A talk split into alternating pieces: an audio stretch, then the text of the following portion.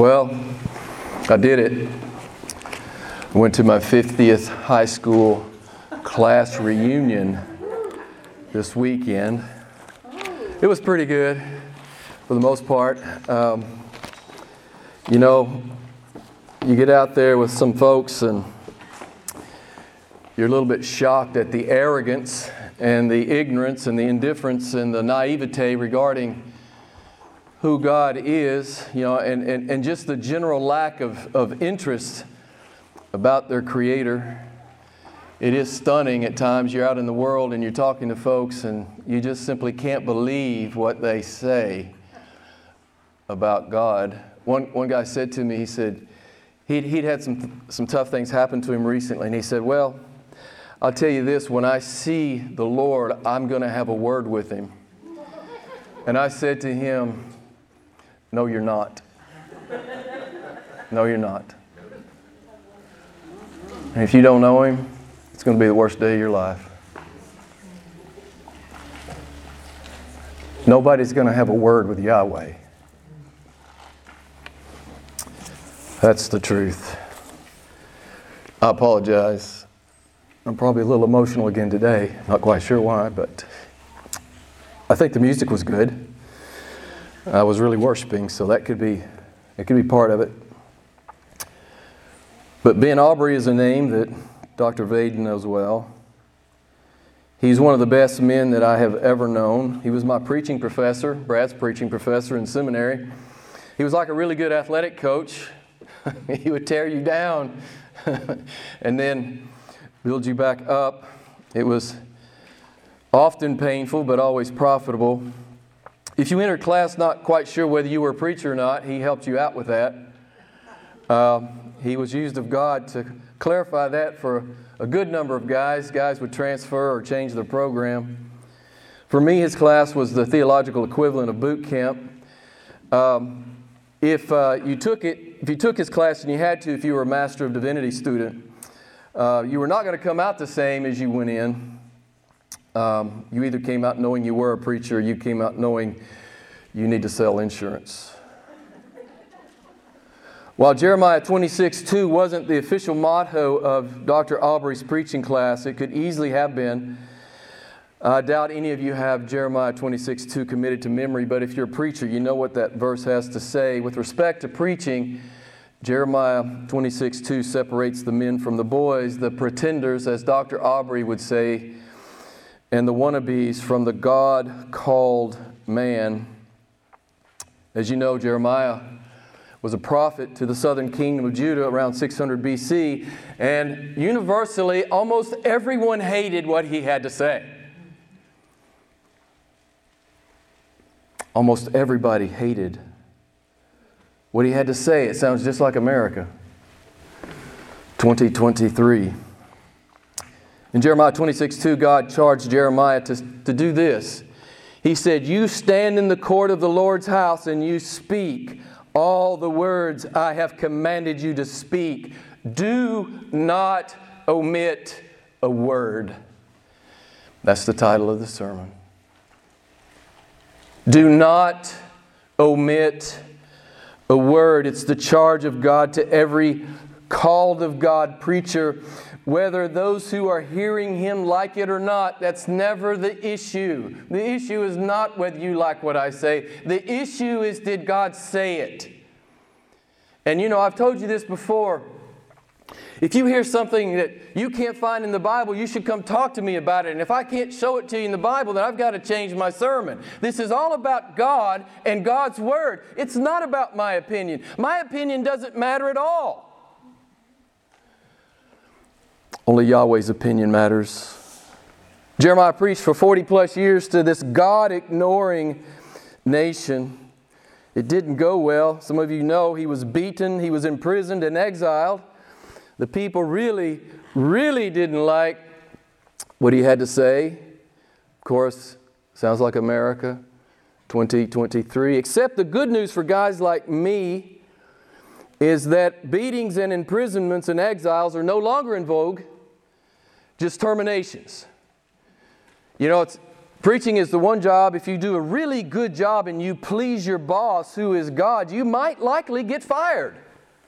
It's happened to a number of my seminary brothers. It happened to Brad once. Was it once or twice? once. and I knew about that deal. I mean, I, I, preached in that church. I knew exactly what was going on. You know, all that dead wood, they didn't clean up the rows, and all the dead wood came in. Brad didn't know who half these people were. They voted him out. You know, you got to clean up the you got to clean up the rolls. People who are no longer active, you got to clean them up. So, um, yeah, I think you almost got fired a couple years ago too, didn't you? Yeah. So he's my kind of preacher. He's willing to get fired. We're always willing to get fired. You know, we don't care if you like our sermon. We care if God likes our sermon. That's all we care about. You know, I hope you like it because I hope you love the Word of God, but I really don't care. At the end of the day, I really don't. If God likes it, that's what I care about. That's what I care about. And I know if you love God and you love His Word, you're going to like it. You're going to like what I have to say, or at least you're going to submit to it, right? At least you will submit to it. You know, it's just an astonishingly arrogant thing. People who sit in churches, and we, Karen and I went to a conference this week, and we talked to a couple of guys who have recently been fired. Uh, they were fired. Their congregation didn't like what they were preaching. And uh, although it was biblical, they didn't like it. And they were sent packing. It is astonishing that people sitting in pews believe they can stand in judgment over the Word of God. It's just breathtaking. People sitting in pews think they can judge what's worthy to be heard and what is worthy to be disregarded. It really is a shocking reality. I shared with you last week Isaiah 39 and 10. I'm going to read it again. This was going on in the Old Testament. For this is, is a rebellious people. They're false sons. They're sons who refuse to listen to the instruction of God, who say to the prophets, You must not prophesy to us what is right. Speak to us pleasant words and prophesy illusions. Now, I asked you last week, who talks like that? Who talks like that? I don't want the truth. Tell me something I want to hear, even if it's not true. Who talks like that? Only a fool talks like that. These were the so called people of God in the Old Testament. I shared with you also from the New Testament 2 Timothy 4 3 and 4. I'm going to read it to you again. For the time will come, and of course it's here, when they will not endure sound doctrine, but wanting to have their ears tickled, they will accumulate for themselves false teachers in accordance with their own desires and will turn away their ears from the truth and will turn aside to myths. People love myths, man. They love you to tickle their ears. I encountered this all the time in Milan. You know, we had people from all over the world, from all different denominations, and many of them took issue with the Bible. You know, they'd been in a church all their life, but they didn't know the Bible. Jim, is that in the Bible? Yeah, come here I'll show it to you. It's just stunning. It really is. Last week we began our verse by verse look at the book of Jude. It's the next to last book in the Bible. I hope you have your Bible open and you'll follow along with me as we look at a few more verses this morning. We noticed and we talked about Jude's humility in that opening sentence. The bondservant of Jesus Christ. Well, he's the half brother of Jesus Christ. I mean, I shared with you that I, I probably would have banged that drum. Well, I'm a half, I'm a half brother the Son of God. And, and my, my full brother is James. He's the pastor of the largest church in the world in Jerusalem. You know, I probably would have banged that drum. But what, what does Jude say about himself? I'm a slave, man. I'm a slave of Christ. I'm doulos, the Greek, doulos. I am a slave. It's what real Christians look like. Real Christians look like slaves. You know, I told you last week, all through the New Testament, not, uh, followers of Christ aren't referred to as Christians. It wasn't in vogue yet. The most predominant word used in the New Testament for Christian was slave. Was slave. Do you understand that? You know, we talked about it last week. Do you understand that? Are you a slave of Christ? If you're not a slave of Christ, you're probably not a Christian. Now, you might be a church member, but you're probably not a Christian. You'll understand because we talked about it last week. He's beautiful and He's compelling. Of course, I submit to Him. Of course, I submit to the Lordship of Christ. Why wouldn't I?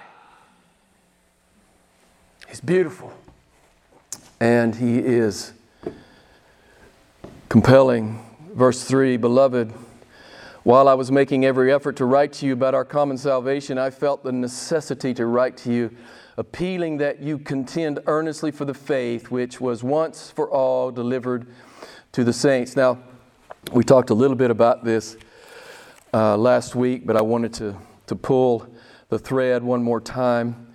I like that Jude says, you know, this is a necessity. And I know I bang this drum, I do bang this drum. But is it, it is a necessity in this day and age. It is a necessity to bang this drum. There are false teachers everywhere. You have to look real hard to find a true church. You have to look really hard. You have to look hard to find a preacher who will not omit a word, no matter whether you like it or not. You know, Dr. Awbrey taught us, and I learned that lesson well. My worship is this my worship as the preacher, it's the sermon. That's my worship. And the thing I care about most is that God receives it, and God is honored, and, and God is delighted. That's the thing I worry about the most. And again, I, I, I pray that, that, that it's, there's some value in it for you, and there will be because it's coming out of the text. But you're like number two, okay? You are Number two, Jude says, out of necessity, man, I have, to, I have to exhort you to contend earnestly for the faith. We talked about it last week. Are you? If you're not, there's something wrong with your so called Christianity. If you're not out there contending for the faith, if you're not defending the truth, if you're not taking a stand for Jesus Christ, you know, then it's just all charade for you, right? Your so called Christianity. Man, that's why you're still on the planet. That's why He left you here to give a witness. To give a witness.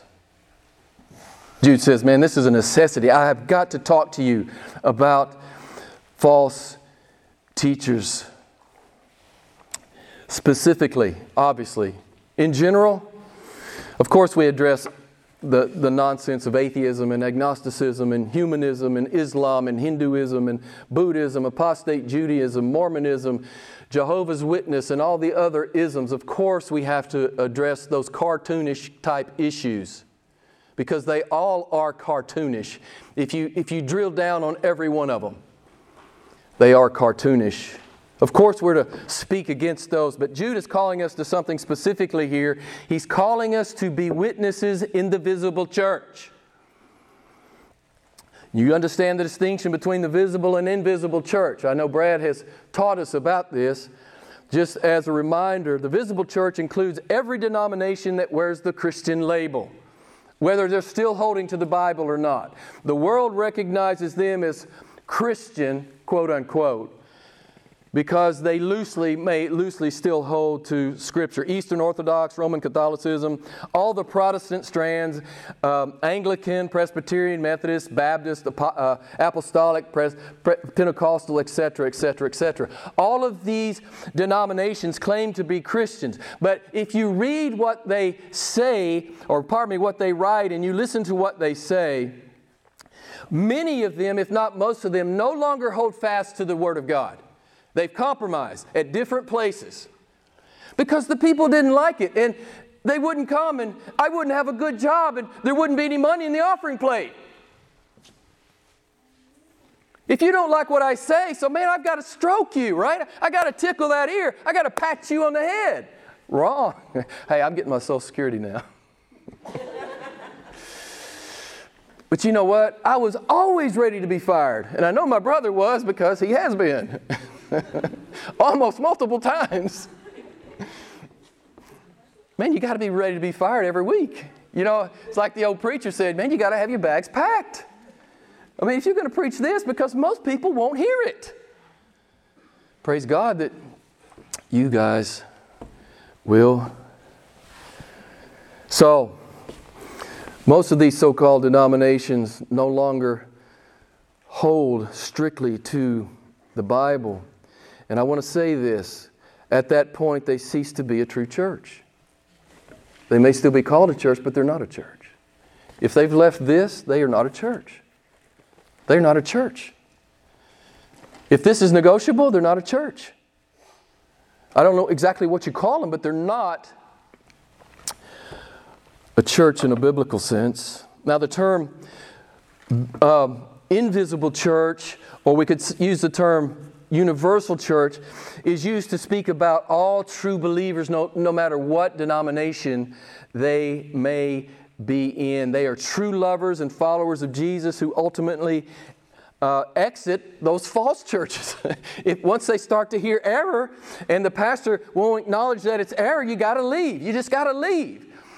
You got to leave. You can't stay there. You know, I've, I've stayed in a crummy church to try to help, you know, reform it. You, you, you can't reform the pulpit.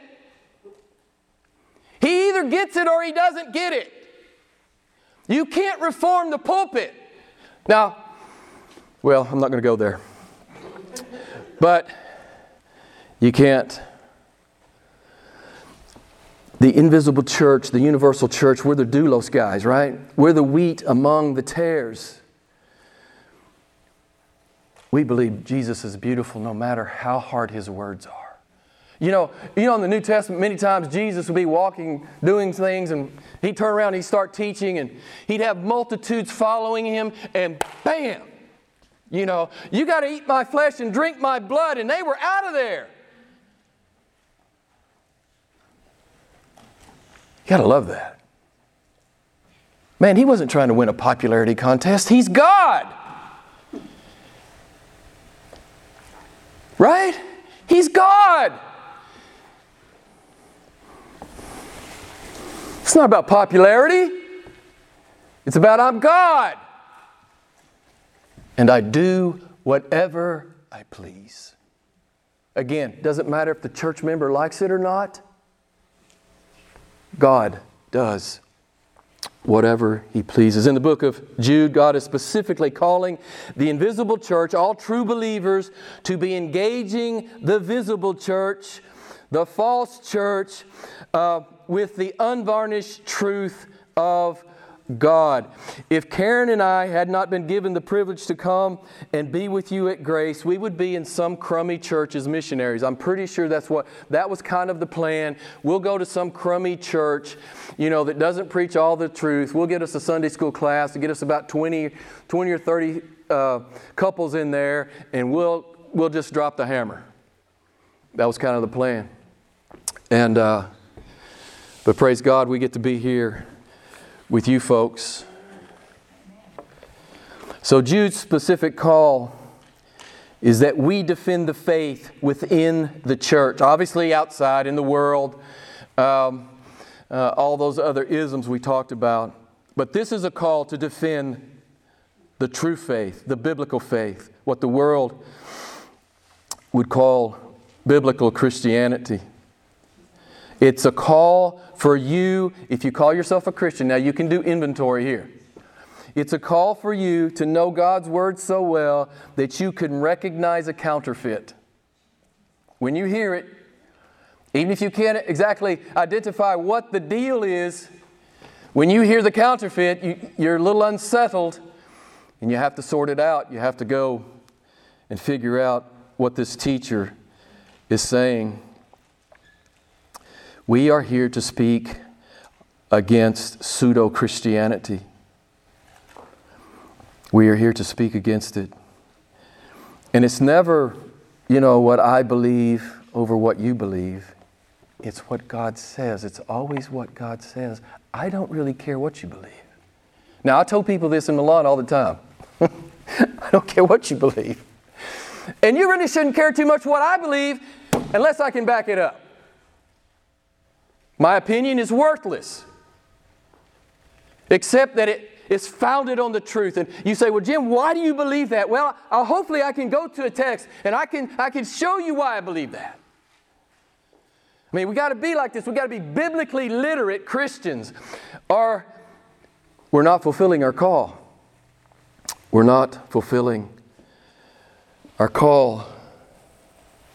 The fundamental issue is we are to contend for the truth of God. Do not omit a word. Do not omit a word. At the end of verse 3, Jude writes that the faith, this faith that which was once for all delivered or entrusted to the saints, it's what Jude reminded us last week. Redemption, this faith that we've been entrusted with is all of God. God did it. God did it. This wrought of God faith, it's God's idea. He did it.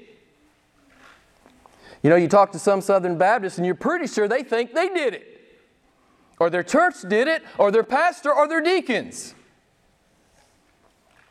or their methodology did it.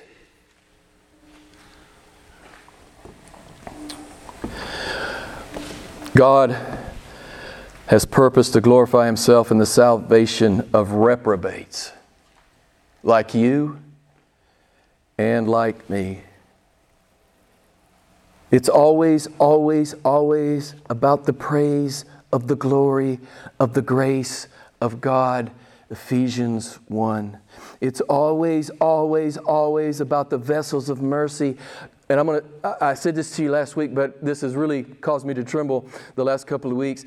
That the vessels of mercy to grasp the magnitude of the miracle of our own conversion. And I'm, I'm just going to say it again. If you don't read Romans 9, if, if, you, if, if you don't tremble before Romans 9, you're not really understanding it. You're not really understanding the magnitude of the miracle of your own conversion. It's that thing that God is talking about there in Romans 9. The vessels of wrath are being prepared for destruction, and we will see what we did not rightly get as vessels of mercy. God has delivered the called, the beloved, and the kept truths to us. We talked a lot about it last week. We didn't go looking for God. Did you go looking for God? We didn't discover or uncover this God or this faith. Christianity is not some transcendental religious insight, it's radical, sovereign grace shown to rebels. That's what it is. And that's why you can envision, although this is it's not all that heaven will be, but you can envision that you could lay on your face for a billion eternities and praise God for it. You can envision that. Now, if you've never thought about envisioning that, I'm going to just lovingly say to you, you've never thought deeply about your salvation. You've never really thought deeply about it. Because you could envision doing it. That's how much you should be in hell. You and I both. Yahweh told us that He has come for His called, His beloved, and His kept, verse 1 of Jude. And he, He's done this through the 66 books. There will not be a 67th. Amen? You don't get to add to, you know, you read the, the Revelation. Nobody gets to add to it. Don't omit anything, but don't you dare add to it. We have the story once for all delivered to us. We, we understand that this is all about the grace of God and the glory of Christ. And if we ever get our eyes off that, it's wrong. You know, this is what all these other churches do. This is what they, they, they, there's so many things. You know, the Catholic Church is just, it's just redundant, you know, religious activity. Eastern Orthodox is much the same anything to get your eyes off the sufficiency and the glory of Jesus Christ. Well, you need this thing, you need that thing, you need the other thing. Even in Protestant circles, you got to do this prayer, man. And you need to pray it just like this. Man, I had a guy say to me one time, I don't think I prayed it right. And I'm like, Mama Mia, for real? That's where you are? It's not about how you prayed it. It's not even about praying it. It's about humbling yourself before the Lord Jesus Christ and repenting of your sin and placing your faith and trust in Him for the salvation of your soul. You know, we just got to get rid of a lot of this. You know, you, you, you come out of crummy churches, you have to unlearn quite a lot of things. Do you genuinely value this, this very personal gift from your Creator? This gift, this Bible? Have you given yourself to the study of it? Can you recognize a false teacher when you hear one? Shame on you if you can't. That's your job. There'd be a whole lot fewer, less false teachers, right, if we knew our Bibles. It's God's description, job description for us. Actually, I have written in my notes don't dare call yourself a Christian if you can't recognize a false teacher. Now, maybe that's a little strong, so I'm going to moderate that. You need to be at work, man. You need to be, you need to be a student of the Word.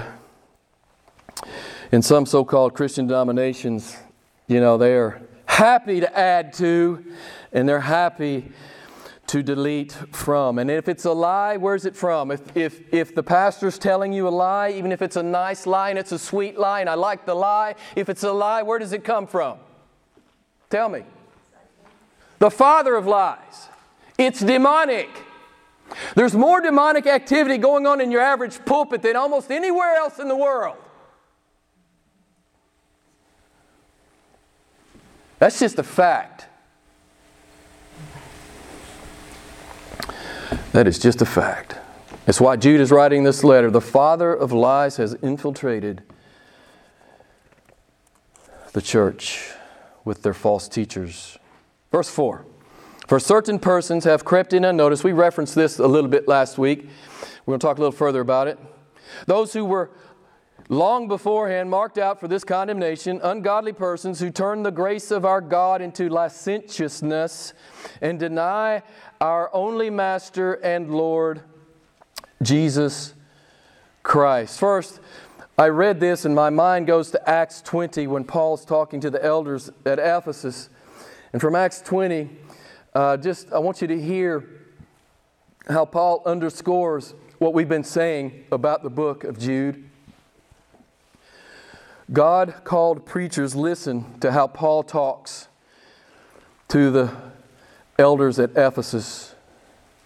Listen to what he says. This is a big deal. Therefore, I testify to you that I am innocent of the blood of all men. Why is Paul innocent of the blood of all men? First of all, why is he talking about blood in relation to preaching? Because everything hangs on the preached word.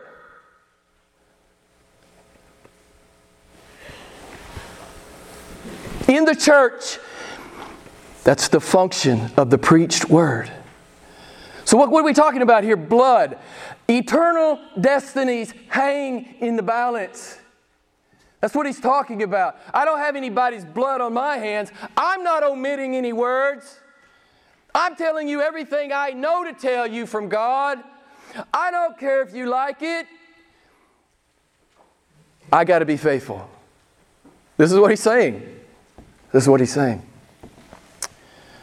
Paul says, I do not shrink from declaring to you the whole purpose of God. Now, you can check me on this. This is Acts 20 if you want to go look at your leisure. He says, There's no blood on my hands. I've never omitted one word. God charged me to declare. And I just want to say this you know, heaven and hell is always in the balance.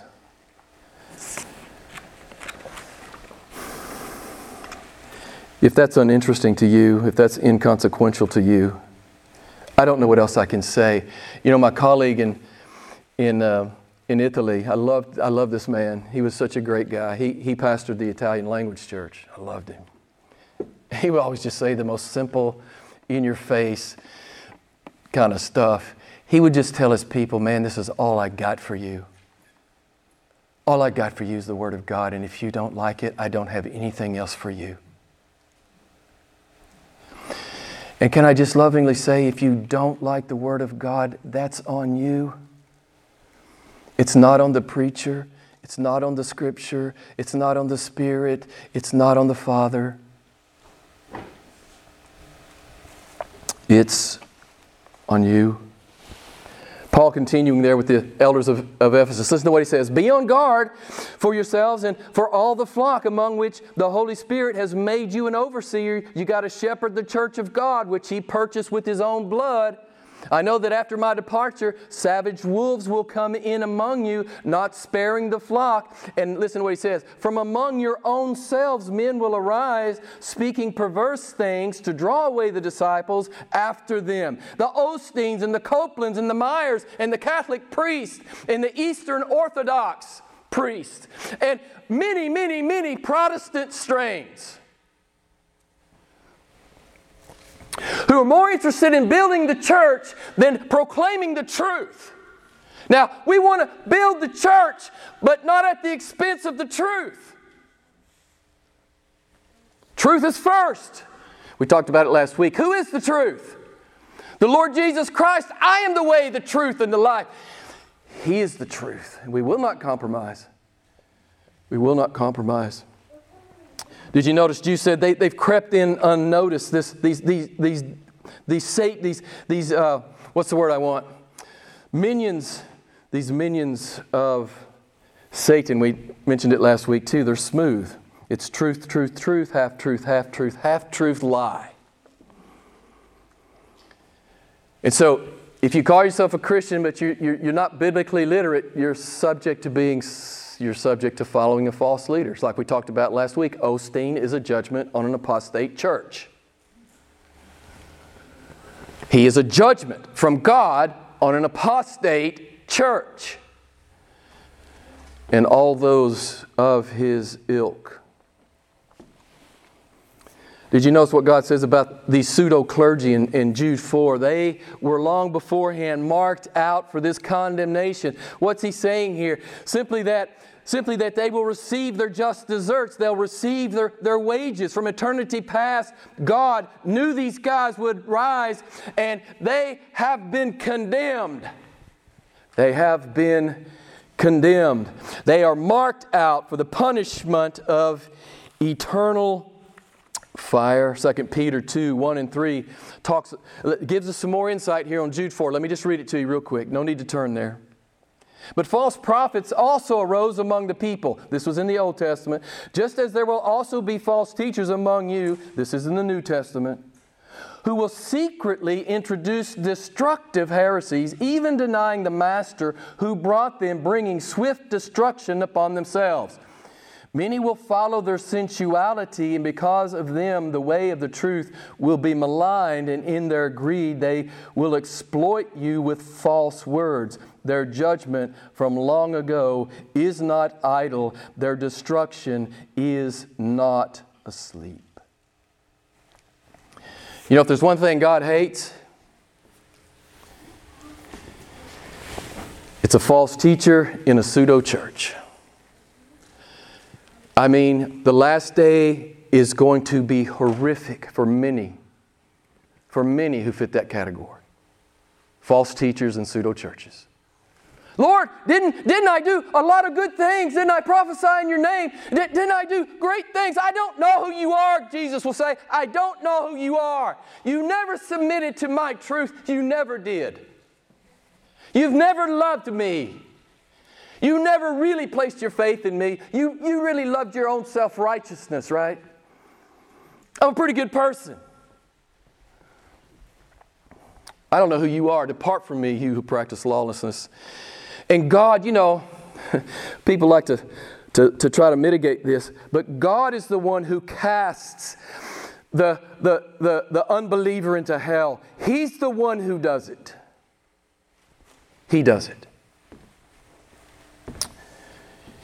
He does it. Beloved, if you don't tremble before Yahweh, you, you, I, I, I'm saying, I know He's been dumbed down for most of your life, but man, you got to learn to tremble before Yahweh. You got to get, you got to get that, that, that, that Psalm 211 thing. Rejoice with trembling. And if you don't have that in your Christian walk, I'm going to exhort you to find it. I'm going to exhort you to find it. So they've turned the grace of God into licentiousness. What does that mean? Well, the Net Bible, Brad's turned me on to the Net Bible. I like it. It's turning the grace of God into license to do evil. Man, you can just you see these guys on television. You know, it's just it's embarrassing. It's a joke. It's you, you can hear Satan laughing. People believe this stuff. People who call themselves Christians believe this stuff. Why do they believe it? Because they don't know the Word of God. They don't know the Word of God.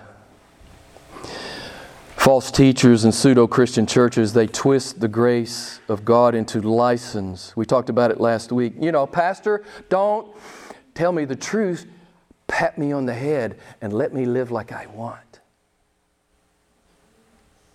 You know, tell me I'm okay, right? Tell me I'm okay. And that God's love is always unconditional. Whether I'm in Christ or not, whether I love Him or not, whether I obey Him or not.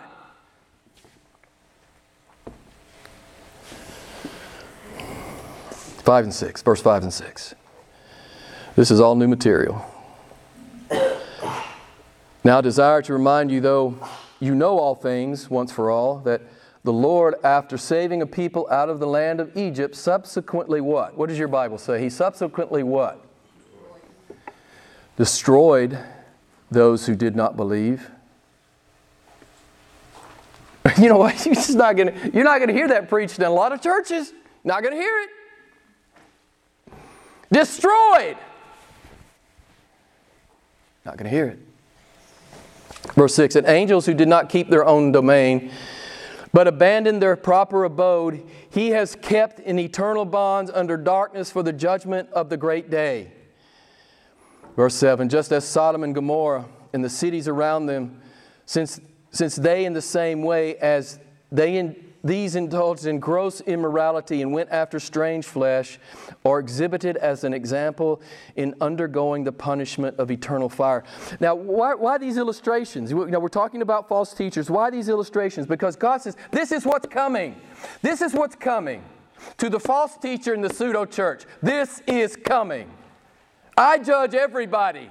I judge Jews, I judge angels, and I judge Gentiles. I judge everybody. I am the holy God who reigns. And I judge everybody outside my son. Everybody. You know, you just think about the flood. All but eight. All but eight. He took them out. Right? You, you think about Egypt, all the firstborn of Egypt. He took them out. You know, you think about Jerusalem, the, the, the, the women were having to eat their young. You know, sometimes it's like being Americans. We, I think it's like we live. We think we live in Disneyland, and, and you know, yeah, okay, okay. I know that's in the Bible, but you know, God's never going to do that to me. I go to church on Sunday. Well, God willing, you're here because you're, you're absolutely, hopelessly in love with Jesus Christ. I mean, that's the definition. That's the definition of born again Christianity. So, the overarching message here is the certainty of God's judgment. And those who fall under God's judgment will experience the horrors and the terrors of eternal conscious punishment. It's right there, verse 7. The eternal fire, the punishment of eternal fire. There's a book out called Dangerous God with a subtitle that reads Wrath, Vengeance, Recompense, and Terror. The author says this Yahweh is the most dangerous being in the cosmos for all who would insist on making themselves his enemy. You know, I'm just going to say it. Because I know when I preach, there's a lot of converted and a lot of unconverted people.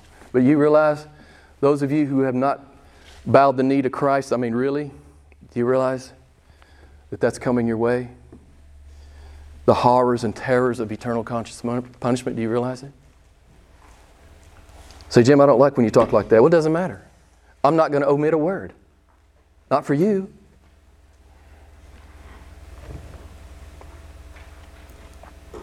You know, people say to me, Jim, I don't believe in that God. Have you heard this? I don't believe in that God. It doesn't matter what you think you believe. The only thing that matters is what is true. Now, you might be believing in a false God. And if you don't believe in the, the biblical God, you're believing in a false God. It doesn't matter what you believe. Only thing that matters is what is true. It's just, it's just mind numbingly stupid. People say, Well, I don't believe that. So you're, you're saying you reject the Bible. Is that what you're saying? You reject, you reject God. You're rejecting God. The God of the Bible does not issue empty, hollow warnings. He is unapologetic regarding his wrath, vengeance, horror, and terror in judgment. So, very briefly, let's look at these judgments illustrated here in verses 5 through 7. Arguably, and I don't even know if I can say that, but arguably the greatest drama recorded in the Old Testament was, was God bringing his people out of Egypt. And we saw God crush Egypt. He said, Then you will know that I am God. But apparently they didn't get the lesson. They got to Kadesh Barnea, and what happened? What happened at Kadesh Barnea? He says, Man, I'm going to give you the land. And what? They didn't think he was God enough to give it to them. And they bowed up. And they, they didn't believe. And you remember how God saw this? He said, They spurned me. My people spurned me. What does spurn mean? I looked it up. It means to reject me, despise me, disdain for me, and listen, hold in contempt. This is the word God uses. They have spurned me. They won't believe me. They don't think I'm God enough. They were destroyed. Those who did not believe were destroyed. The second example here, verse 6. This is just a real strange account. I think Brad's talked about it some. I'm not going to go into detail. But this is from Genesis 6 when the sons of God, which is an Old Testament phrase for angels, came into the daughters of men and they bore children to them. This sin was so heinous in the eyes of God, this pollution of the human race uh, with this fallen angelic race, it, it, it's so heinous to God that He has kept them in eternal bonds of darkness. Now, not, i don't understand all the details here. That's not, the details aren't important. What's important is I judge Jews, I judge angels. I judge anybody who crosses me. And then lastly, I judge Gentiles. Sodom and Gomorrah, which obviously is a cultural, culturally pertinent illustration for us. What happened when God's angels in male human form arrived in Sodom to save Lot? It, it, actually, the, the text says all the men from every quarter wanted to engage in homosexual rape. Genesis 19, 4 and 5. All true Christians, at least I am, I'm an old man, I'm stunned and saddened, saddened at where the culture is on homosexuality. But it doesn't really matter where the culture is. What does God say? God, God is crystal clear. You know, you hear these idiots say, well, Jesus never spoke against it. Okay, let's, let's do a review. Who's Jesus? He's God. Old Testament, New Testament. The same God, as, as Brad has taught us, that met with Moses and gave the moral law. You know, don't, don't, don't let anybody get away with being that stupid in front of you, okay? It's just an exegetical mugging to say that God does not radically and on a wholesale basis condemn homosexuality. He calls it, and if you want my notes, you can have them, but he calls it an abomination, a detestable act, a degrading passion. He calls it unnatural. He calls it an indecent act. I'll give you all these verses if you want them. He calls it gross immorality. He calls it unrighteousness. And he says, homosexual shall not inherit the kingdom of God. What else? What, what other clarity do you need? What other clarity do you need? Yeah, if you're going to reject the Bible, okay. You've declared who you are, you've declared what your eternal inheritance will be. But let me say this to you, beloved what compassion demands is that as Christians, with our homosexual friends and family and colleagues, we share the gospel. We love them enough to call sin sin, and we share the gospel. We love people like that. Most people won't love you like that. They'll pat you on the head and say, Yeah, that's okay, don't worry about it. But real Christians, real Christians, we love like that. Karen and I almost always had same sex attracted in our church, almost always. The whole 18 years we were there, almost always.